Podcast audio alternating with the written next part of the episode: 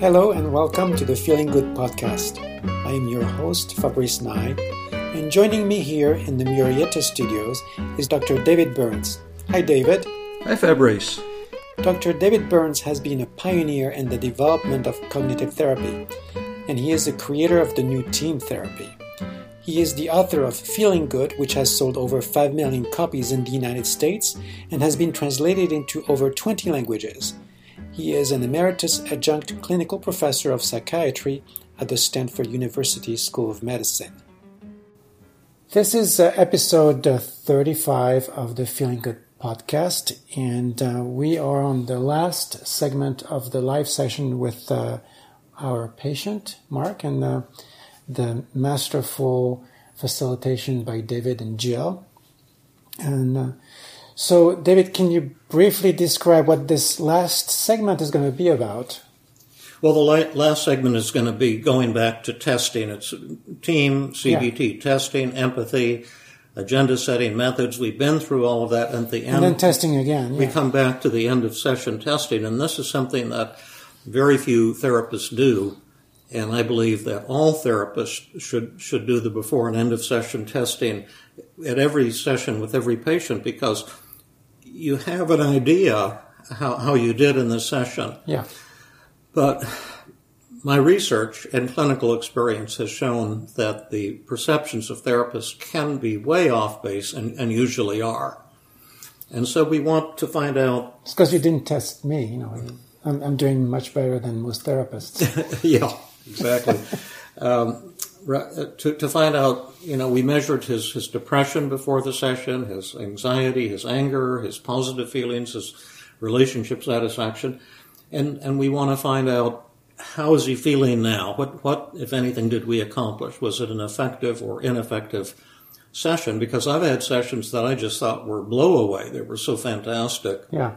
And then found out at the end the patient had become, you know, suicidally depressed or much worse than, than at the beginning. And so you need to have this data to, to find out. And some uh, therapists are afraid, well, patients won't be honest when they fill out these scales. But the fact is that they're extremely honest. And, and the big problem we have is sometimes therapists can't, can't take the heat. Uh, they, they don't like what, what they see. We'll also ask Mark to, to, to rate us on therapeutic empathy you know, how warm and compassionate were we as he experienced it? How helpful was, was the session? How satisfied was he? Uh, is he committed to doing homework? How helpful was the session? And was he honest in the way he, he filled out these, these scales?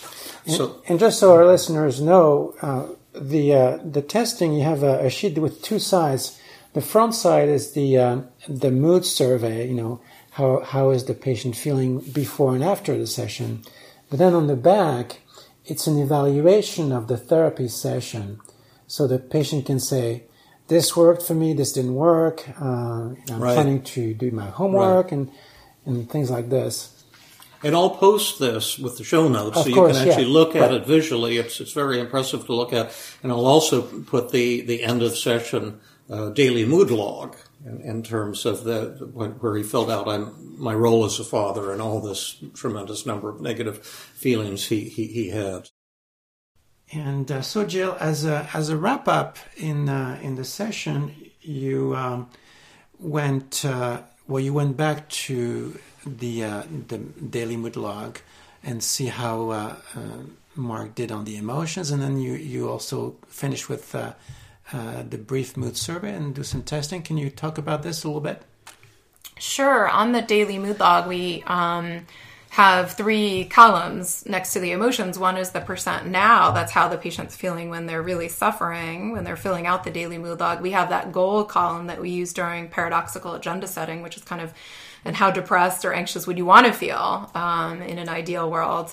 And then we have the after column. And so, um, as David mentions in the podcast, the the the um, by the end, the positive thoughts have to be 100% believable and they have to put the lie to the negative thoughts. Um, but also, for this to be successful, I mean, if we've been targeting uh, the positive thoughts that are actually driving the negative emotions, then you should we should surmise the negative emotions would go down too, right? That's Yeah. sort of the point of cognitive Yes. therapy that through a change in negative thoughts that we now are going to feel better. And so we always want to make sure we don't just assume, oh, my patient's feeling better. We actually use the daily mood log and we go through each feeling methodically and say, now, you know, Mark, how sad are you feeling now? And how anxious are you feeling? And how guilty are you feeling? Um, as a way to again collect data and make sure that we're we're targeting the kinds of thoughts that are actually going to cause emotional change. Um, and then the other method that we use for testing is the brief mood survey. And so we had Mark fill out in the beginning an indication of his feelings of depression and anxiety and relationship satisfaction. And then we had Mark complete all of those symptoms at the end of the session as well, again, as a way of uh, knowing if we're producing the results that we hope that we are. Yeah, and there's also another um, part of testing on the back of the mood survey. Can you talk about this? Absolutely. So um, when I meet with patients, this is these are all measures that have been developed by David Burns. So he has this thing called the the brief mood survey, and on the backside we fill out the evaluation of therapy session form. Yeah. So for example, I have my I have these in my waiting room, and when my patients come in to see me, they complete the before session part of the form, and then after they leave, they complete the after session ratings like Mark did, and then they flip the page over and they complete the evaluation of therapy session form, which asks the patients questions about empathy. Did they feel that I was warm? Was I understanding? Did they feel understood? Helpfulness of the session usefulness of the session, things like that. Um, they also uh, get to indicate at the bottom what was what did they not like about the session, and what was what did they like the least about the session, what did they like the most about the session, and when I tell patients about this in my very first session with them, I say this is really like a quality assurance measure. This is a way that I will know after each session how I've done or how we've done together. And um, I hope to be extremely humble in accepting your feedback and, and really interested in how you experience the session. And this is because uh, although I, I'd love to think of myself as sensitive and able to read my patients, the truth is that there are times where I think I've had a fabulous session. And in fact, you know, the patient has some negative feedback or, or the opposite. There are times where I'm being hard on myself and thinking we didn't cover enough, or I don't know if I was on point, and the patient says it was, you know, the best session we ever had. So these testing uh, forms are kind of the only way that I can get accurate information about how my sessions are with patients. Yeah, and, I also see this as a little bit as a as a checkpoint in in uh, in this session. What I notice is that uh, it gave Mark a chance to look back and see, wow, I I uh, I really uh, went over a hurdle and I got to the other side, and Yeah. he was kind of choked up as he was noticing yeah. that. Yeah, you're right. It's obviously not just for the therapist, for the patient to be able to see the tremendous progress that they make from the beginning to the end of a session. And then if you're seeing a, pa- a patient over time,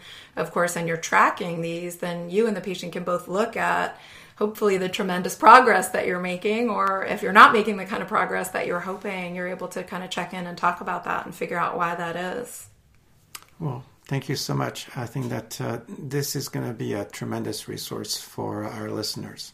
thanks fabrice All right, so let's see uh, how the last segment of the session goes. So let, let's see how you're feeling right, right now. Um, let's look at the sad and unhappy. That was 60. What, what is that right now? I think that's basically gone down to almost nothing. Okay. Um, I'm not anxious. Okay, that's another zero.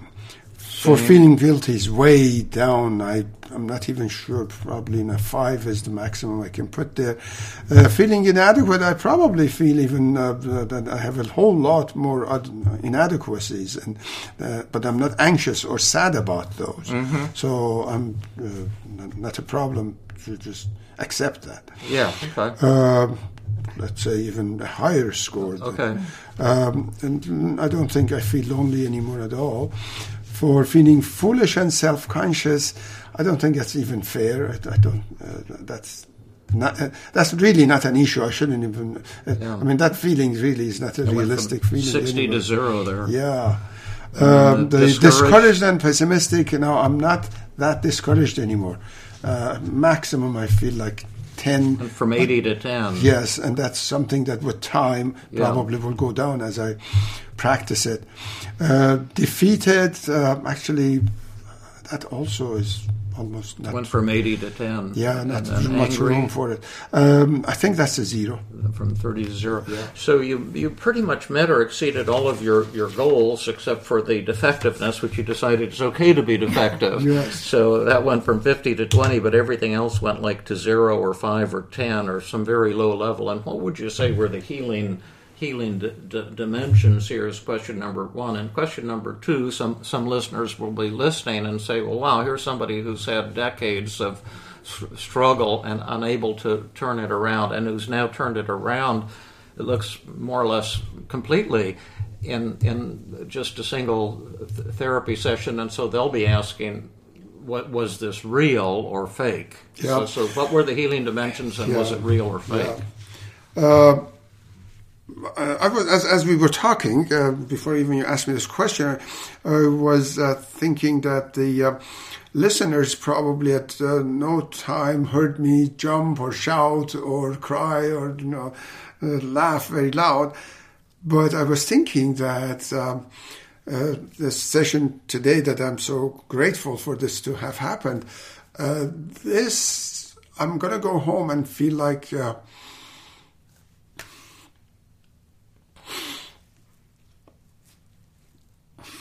this uh, this has been a life changing session for me. Sorry.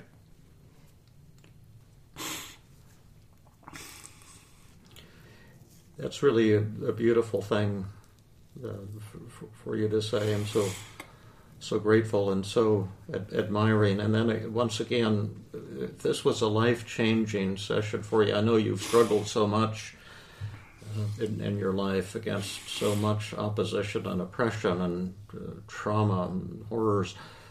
What what was the healing thing or the healing pieces here?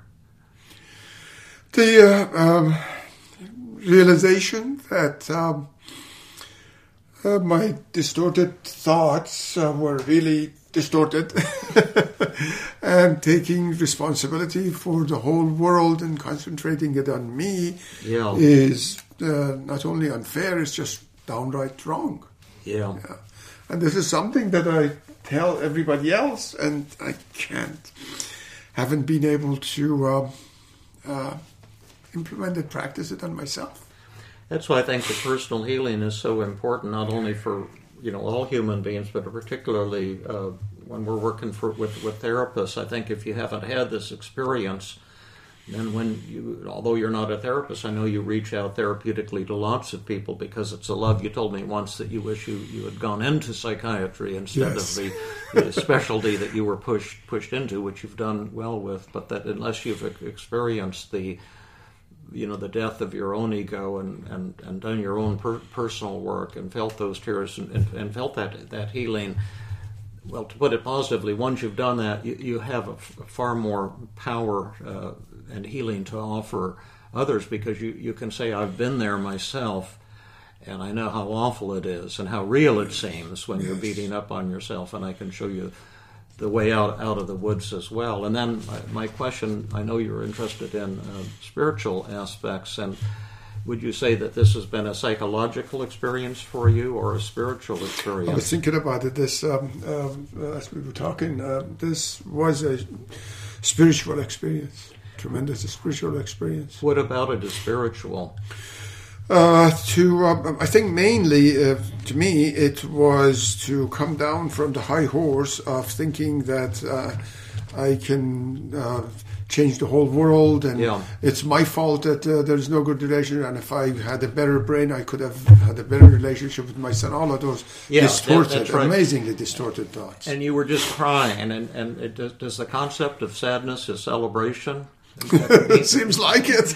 do, you, do you see what I mean? And also, uh, the, the, Right, the tears came when you said this has been life changing. So Yes. they're Yeah. su- sweet tears, happy tears, relief, Yes. tears of relief. Yes. Is that right? I don't know where the tears came from, but uh, uh, you know, I, I, I, I know that I hope that indeed as I was feeling, uh, this um, has been a life changing uh, couple of hours for me. oh yeah, wow. And and then finally the um, the two things with the son that we could go into that the, the sources of power to bring more healing there should he be open and we can't control him, but but would be to, to encourage him to express his anger and to share your own tears with him. What you just mm-hmm. shared with us, that, Yeah. that those tears, that that is the healing fluid, so to so to speak, or the tonic, or is it? is it- Yes, absolutely.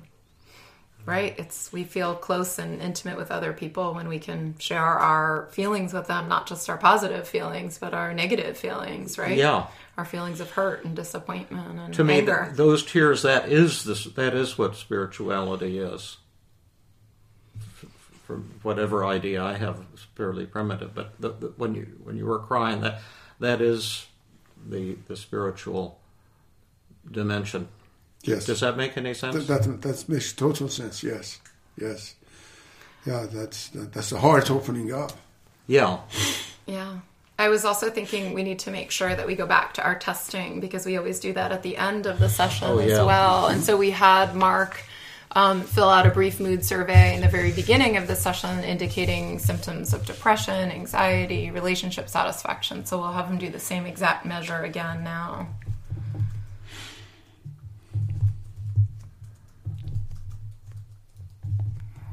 It's a great session today. What what helped always me an to- honor. yeah, while while Mark is filling this out was just following the, the steps. And if we hadn't had that structure to go through, one could have become pressurizing, panicky, Mm-hmm. confused, uh, rambling in this direction and that direction. And I felt that it, it was like a ship that just carried us. Right. You know, we knew where we were going, Yeah, right? yeah. Right. Well, this sounds fake because everything All- else is all looking so zeros here. good. You know? Let's see how, how we're doing over here. Yeah, this is pretty much the same. Yeah, it's improved definitely. Um, I definitely feel close to people. I feel like I can be close to people. Yeah, for a guy with A hole in a brain brain. defect, you're doing pretty, Yeah. pretty good, you know. We fix brains too, apparently. yeah, I feel far more calm uh, and feel very much connected and very hopeful and um encouraged and optimistic. And I'm very happy with life. So that's cool. So this positive feelings went from a 34, which is kind of mediocre, up to a 30, 39, which is fantastic out of 40. Should we do this one too? Oh yeah, that's right. Okay. In fact, we could do this off, off microphone. You're, we, Sure. And, and then uh, we can report that later at the end of Uh, Or you, session you want readings. to, it's only going to take him another. I'm sure, sure. Fabrice will edit it out. Right. This is just in one session. So then we'll just read it back. Huge. Do you think? Yeah. Change, Just in case you want that. conflict. Yeah, we're doing fine here.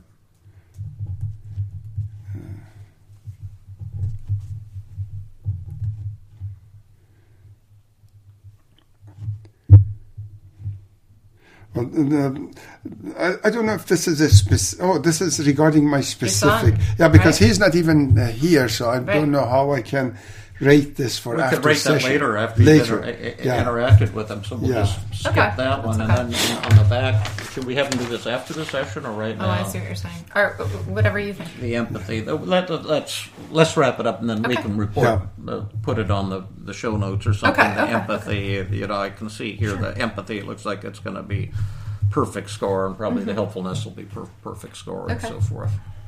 So, uh, do you have any final comments, Fabrice? No comments here, huh? I just want to say, Mark, then um, that I appreciate how open and vulnerable you were with us today, and that it was really joyful for me to see you move from a place of such, you know, guilt and self criticism and personal responsibility, intense, highly distorted personal responsibility, to just feeling a lot more at peace and Yes. accepting of the situation and uh, and as you said less distorted thoughts less self-criticism Yeah. feelings of happiness and joy, yeah. even. And I just feel so warmly toward all of you, Fabrice, although you were patiently, quietly doing your engineering thing, but I, you know, you you suggested this and made this happen, and Mark, you know, I just think the world of of, of you. It was a wonderful personal experience for me to be to be with you, and and of course I always love working with you, Jill. It's like magic to me, and. Uh, I feel the same way. Thanks for having me.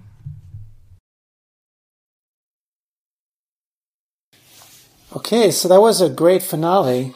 Um, so uh, let, us uh, have uh, a few reflections on uh, how this entire session went. And I'm assuming by now our listeners have listened to all the episodes that cover the session. I think we had like six episodes out of this one session. Um, what, what would you say, you know, how, how does this uh, model, this way of doing therapy, uh, differ from some other uh, approaches?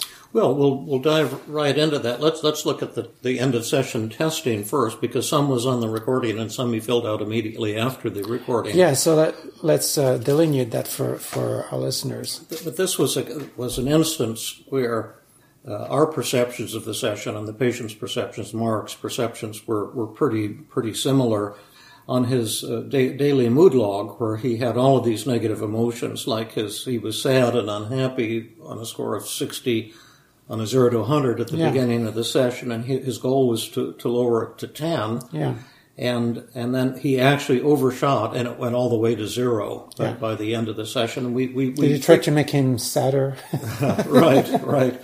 The often the patients will overshoot their, their goals. The the goal uh, column is just kind of a, a, a temporary thing uh, to say how, how would you like to feel, but once the patient gets on a roll, they, they typically end up feeling quite, quite a bit better. And so those scores were all just blow away, uh, almost, you know, pretty much met or exceeded all of his goals. And all, all these feelings went to extremely low levels like his loneliness went went to zero his anxiety went you know to, to zero his sh- his guilt and shame went from 80 to 5 it, it, was it was really pretty tremendous and then didn't quite make it on the inadequacy I'm sorry. His uh, his inadequacy goal was a was a five, and uh, looks like he, he, didn't quite make that one. Yeah, that he wanted to go from fifty to five, and it went from five to twenty and we may have to go the, the next piece and how are you actually going to relate to your son yeah. before we move that one yeah. down all the way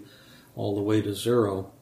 Uh, and then uh, after the session, he felt, filled out the brief mood survey, which was like a formal test, highly accurate test of depression, suicidal urges, uh, anxiety, anger, and his his depression score went all, all the way to zero on this test as well. Uh, and if, if you look at controlled outcome studies for depression with antidepressants or uh, psychotherapy, and look at where people are at after 12 to 16 weeks of treatment, you'll, you'll generally see their scores on the depression still still elevated. What happened here was much more dramatic in a single session than has ever been reported in a psychotherapy outcome study lasting uh, weeks or, or, or months. You know what I find interesting is, uh, and I don't know if this is typical, but uh, if you look at the mood survey, meaning before you really delved into the material, the mood survey is not really that bad. Uh, a score of two on the depression scale and three on the anxiety scale. It's not extremely high. But when you go to the to the uh, daily mood log, you see that uh, you know his sadness and unhappiness is quite a bit higher than was uh, uh seemingly yeah. apparent on the uh, mood survey. What? Uh, how did you well, that's such a, a that? neat thing there because there are some people who you say would be clinically depressed who are walking around with scores on my depression test, which goes from zero to 20, scores of 15, 18, 19, all day, every day. In other words, always feeling worthless and like yeah. life isn't worth worth living. Yeah. But then you have like the you know the walking wounded, which is like most of the human race, where maybe things are going pretty well. I mean, Mark has got a, a beautiful family, a fantastic career, wonderful friends and, and, and colleagues. Uh, and so, for the most part, he, he's only feeling just a little bit of, you know, sadness and unhappiness until he focuses in on this one yeah. thorn in the flesh, so to Yeah. speak, and then the emotions become quite intensely negative. But his end of session on, on the formal test, the uh, anxiety went to zero, the anger went went to zero, and uh, his positive feelings, uh, listener may recall or may not, was 34 out of 40, which was pretty good. 40 is the happiest a human being can be. And 34 m- means that you're feeling, you know, a lot of happiness in some categories and extreme in, in others. And, and, uh, but 34, it's like needing a tune-up, not like a, a, an Yeah. engine change. Exactly. Yeah. And then at the end, it went up to, to 39 out of 40, which is just a tremendous, uh, tremendous level. And then he's not going to redo his satisfaction level with his son until he to him. But already, I mean, it was only two out of 30 at the beginning, and then one, two, three, four, went all the way to 26 out of 30, even without talking to his his son yet. So he's he's optimistic on that. And then he rated Jill and May in, on therapeutic empathy, gave us a perfect score, 20 out of 20 Yeah. a perfect score on helpfulness, 20 out of 20. And, and again, some listeners will say, oh, well, uh, you know, patients will say whatever to make you feel good. But actually, uh, if, if there are therapists listening who have never used these scales, uh, you, you, your patients will not give you per- perfect scores. Um, Initially, uh, therapists get most report they get failing uh, scores on these things from every patient at every every session. It's very hard to, to get super high scores, but uh, he gave us a perfect score on empathy, uh, 20 out of 20, perfect score on helpfulness, uh, 20 out of 20. Uh, highest possible score on the satisfaction with the session and, and highest score on, on commitment to homework. Uh, he, he indicated there were no negative feelings he had during the session that we had failed to deal with, and, and he indicated he was completely honest in the way he he, he filled out the, the, the questionnaires. And Yeah. what did you like the least about the session? He put nothing. And then uh, what did you like the best about the session? He put the whole the whole session. Uh, So and, it's and so pretty, that- uh, pretty, uh, um, you know, strong statement about the, the way he felt. Yeah, and and and, and for, for me, and I think for Jill and, and for him, and hopefully for you too, Fabrice, I think that getting this kind of result in a single therapy session, or even if it takes a number of therapy sessions, when you see that happening, and then when I asked him, "Is this real? Do you really feel that, that, that way?" and some people will be skeptical, and then the magic happened, and the and the, and the tears came, and he said this was a life a life changing experience. And I think that uh, the real wealth that we have as, as clinicians is, is probably not to, to make a ton of money uh, in this uh, career with, with managed care and insurance and all of these the, these problems. Uh, if you're looking to make money, I think you need to go into computer programming or MBA in business or something like that. But the wealth that we have is is the wealth of, of spending a morning with, with someone like Mark and with colleagues Fabrice and and Jill and participate in, in, in a miracle of, of this this type.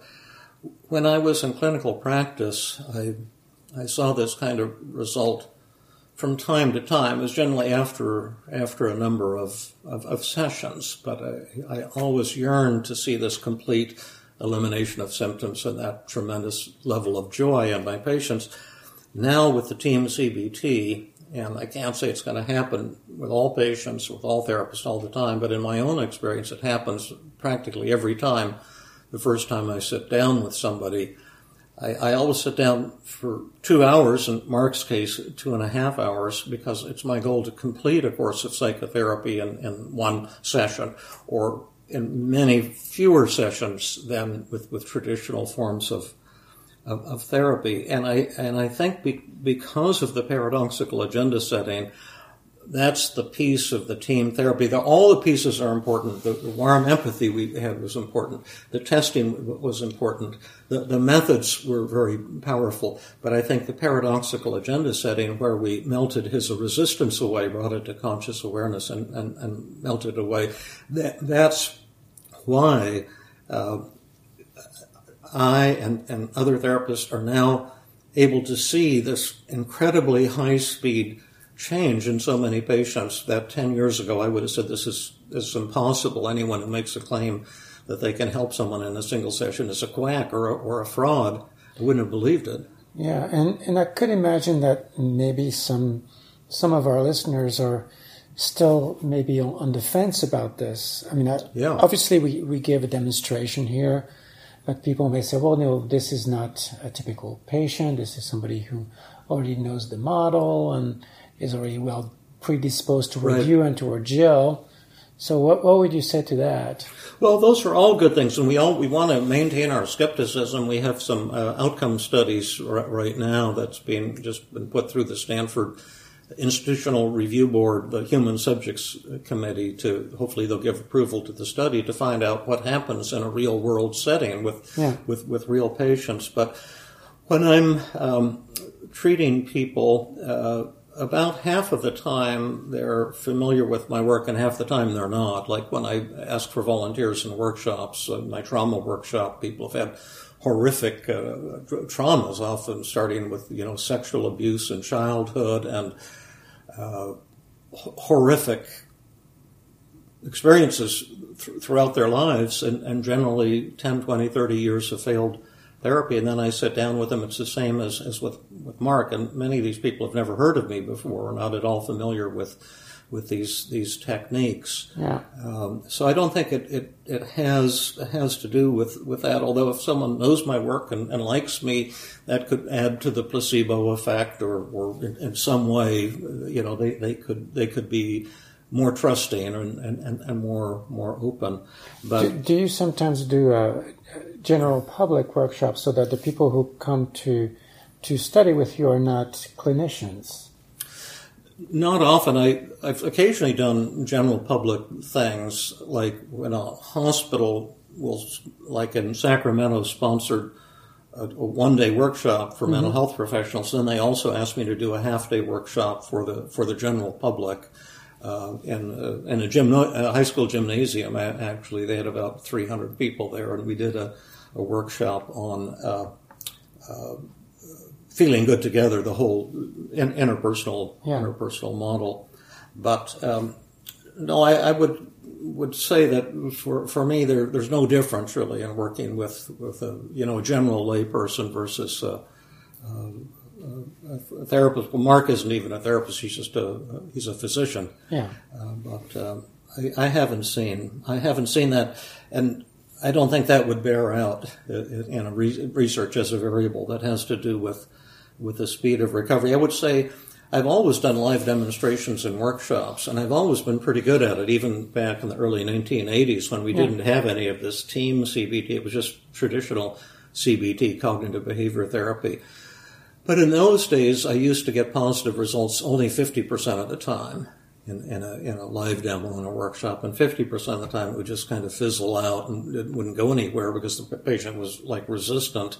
Yeah. And, uh, and I didn't have all these powerful tools that I have now. Now, I've probably done 50 live demonstrations in the last two or three years. I would, I can't think of, I don't think there was even one of them where I didn't get a dramatic complete or near complete elimination of symptoms from, from a person. Would you say that has to do with the tools or with the fact that you know you you've become quite masterful at this now? So those those those are all possibilities because I think I've gotten kinder and more mellow, more relaxed in my in, in my old age. Mm-hmm. Uh, but um, I, I, really think it has to do with the paradoxical agenda setting and, yeah. and, the and the melting away of the resistance because Today, the true therapy has gotten so easy, it almost seems sin- sinful because when I do a live demo now, I, I, know with almost 100% certainty the person will completely recover in one sitting with me for the first time.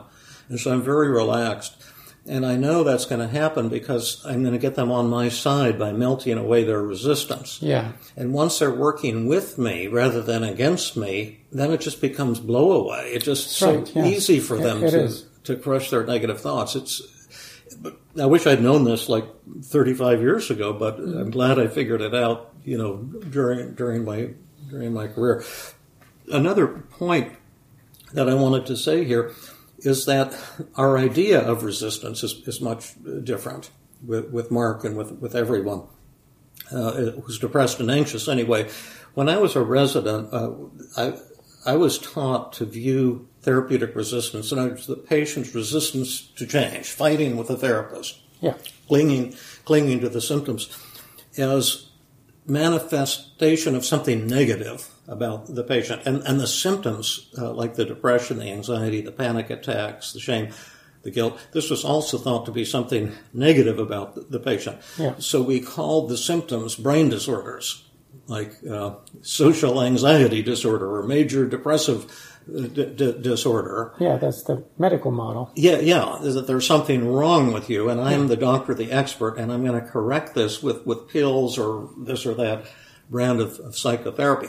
Now, there are a few true brain disorders, like schizophrenia, which is a sad and horrible thing due to some kind of tissue abnormality in, in the brain, probably having to do with synaptic connections during adolescence, the inability to, to trim them uh, properly. But most of what's in the the DSM, the Diagnostic and Statistical Manual of Mental Disorders, as the APA calls it, American Psychiatric Association, they're, they're not real disorders. They're just made up things of, of, of symptoms that people have. Yeah.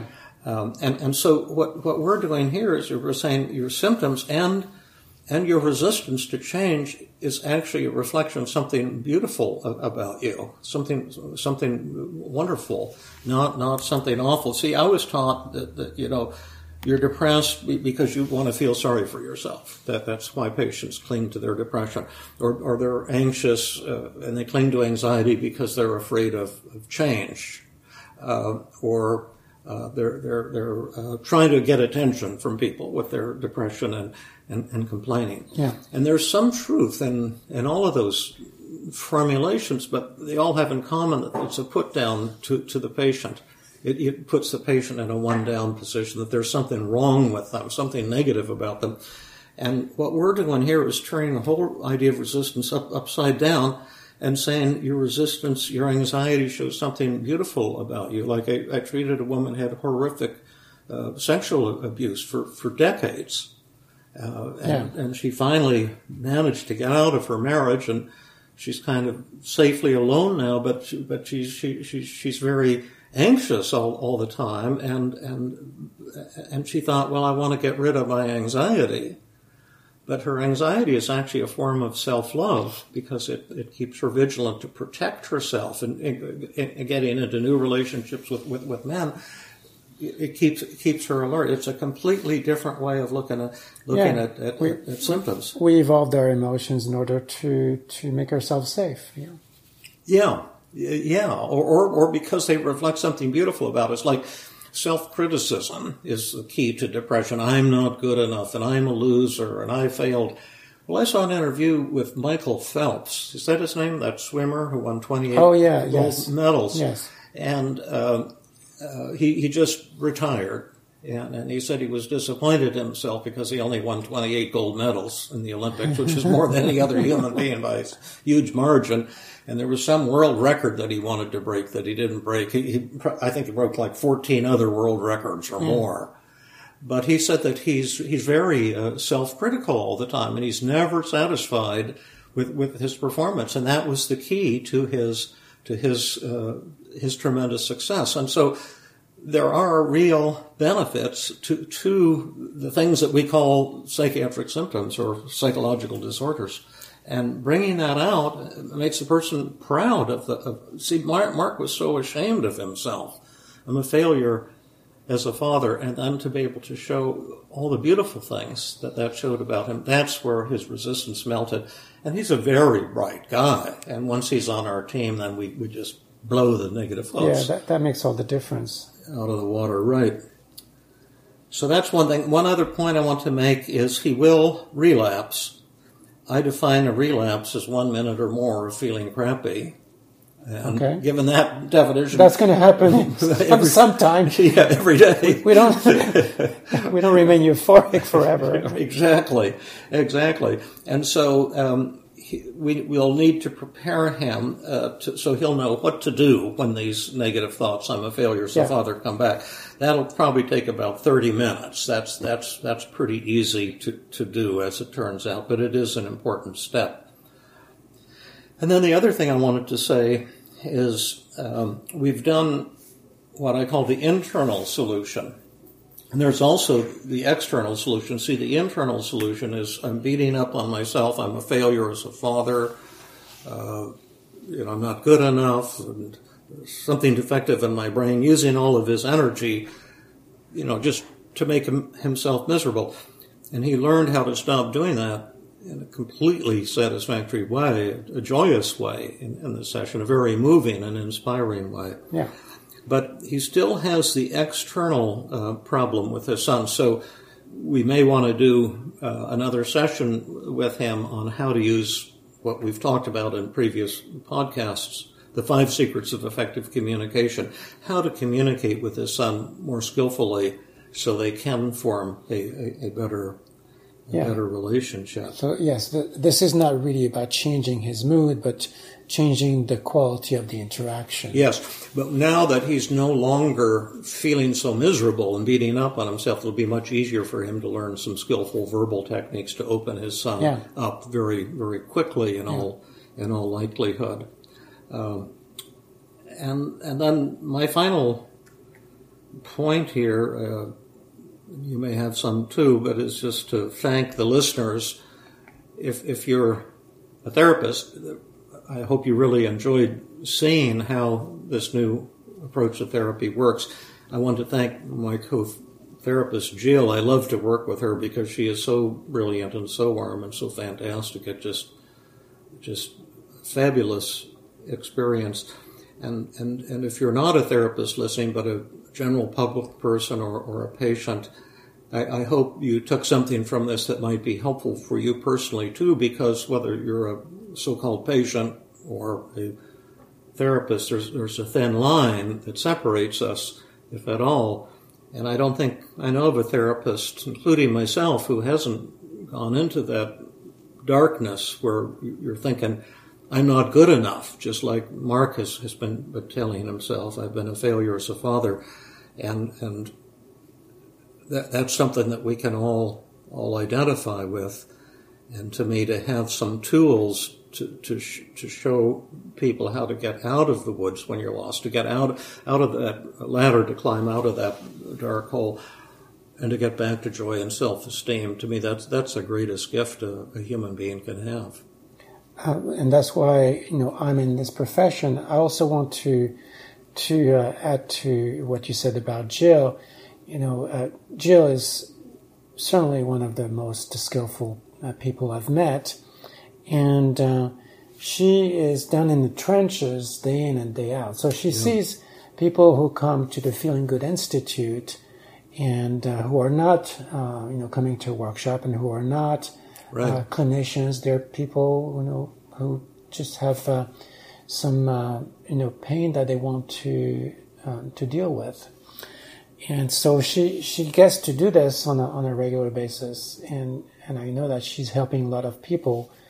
We are going to try to do another live session, and uh, you know, if uh, all works well, we have another fantastic clinician, Matthew May, who's uh, one of your uh, earliest pupils, I Yeah. think. Yeah.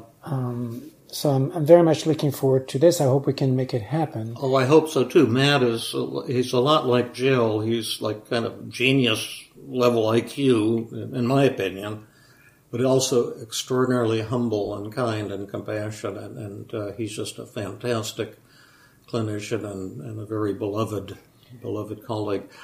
And then finally, maybe we should just say if there are uh, people listening to the podcast who want more training in Team CBT, uh, there's a lot of resources for you on my website, feelinggood.com, workshop announcements, my psychotherapy ebook, many things. And then also, although I'm not connected with the Feeling Good Institute, I've, I've for political reasons, keep them totally independent and autonomous. But they're fantastic, and they have all kinds of weekly online training uh, for clinicians. Uh, they also do uh, week, weekend uh, workshops, online workshops, and a, and a variety of uh, resources there as well. Yeah, I just want to point out that um, I, I, don't know if it's the Feeling Good Institute or if it's you who created this uh, those different levels of training? Angela created that. Again, okay. I, I didn't want to be involved directly in those things because I think sometimes people who start a school of therapy or whatever you want to call it become too political and controlling. I know, I, I agree, yeah. And so I, but I, uh, Angela was a student in my Tuesday group. She's a clinical psychologist, Angela Krumm. And on one of the Sunday hikes, she said, hey, I'm leaving my job at San Jose State. I think she was the head of the the uh, the uh, clinic there yeah. for for the students, yeah. uh, the psychotherapy clinic. And she said, I'm going to the Feeling Good Institute, and I'll have a little free time while I'm building up my practice. Would you want me to create a certification program? And I said, Yeah, go go for it. And and so that's been very well well received, and kind of gives people they can go level one level two, level three. You could, if you've been listening to these podcasts and, and that plus getting my psychotherapy ebook and listening to it would probably, I can't guarantee it, but I, I think Angela would, would give you level one certification. Yeah, I think so because uh, you know I, I, knew I, you know, as, after I took a few of your uh, of your classes, I could right away qualify. And I think when you get to level four, correct me if I'm wrong, you can start uh, instructing other clinicians. Is that right? Oh yeah, yeah, there are certain benefits come, that come from each each level, yeah. and gives you certain benchmarks to aim for, things you should yeah. master at each yeah. at each level.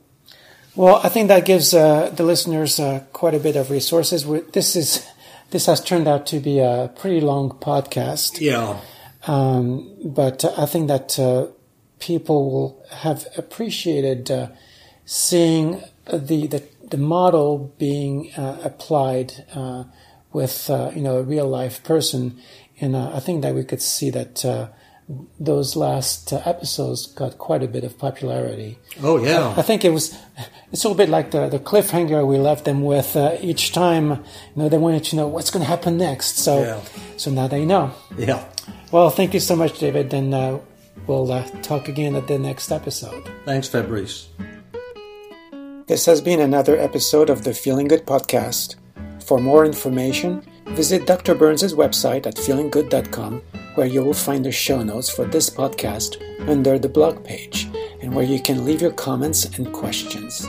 The website has an abundance of resources for therapists as well as non therapists, including books, workshops, a list of online training groups around the world, and much more. Theme music is Gypsy Jazz in Paris, 1935 composed and performed by Brett Van Donsel. I am your host, Fabrice Nye, and I invite you to join us next time for another episode of the Feeling Good podcast.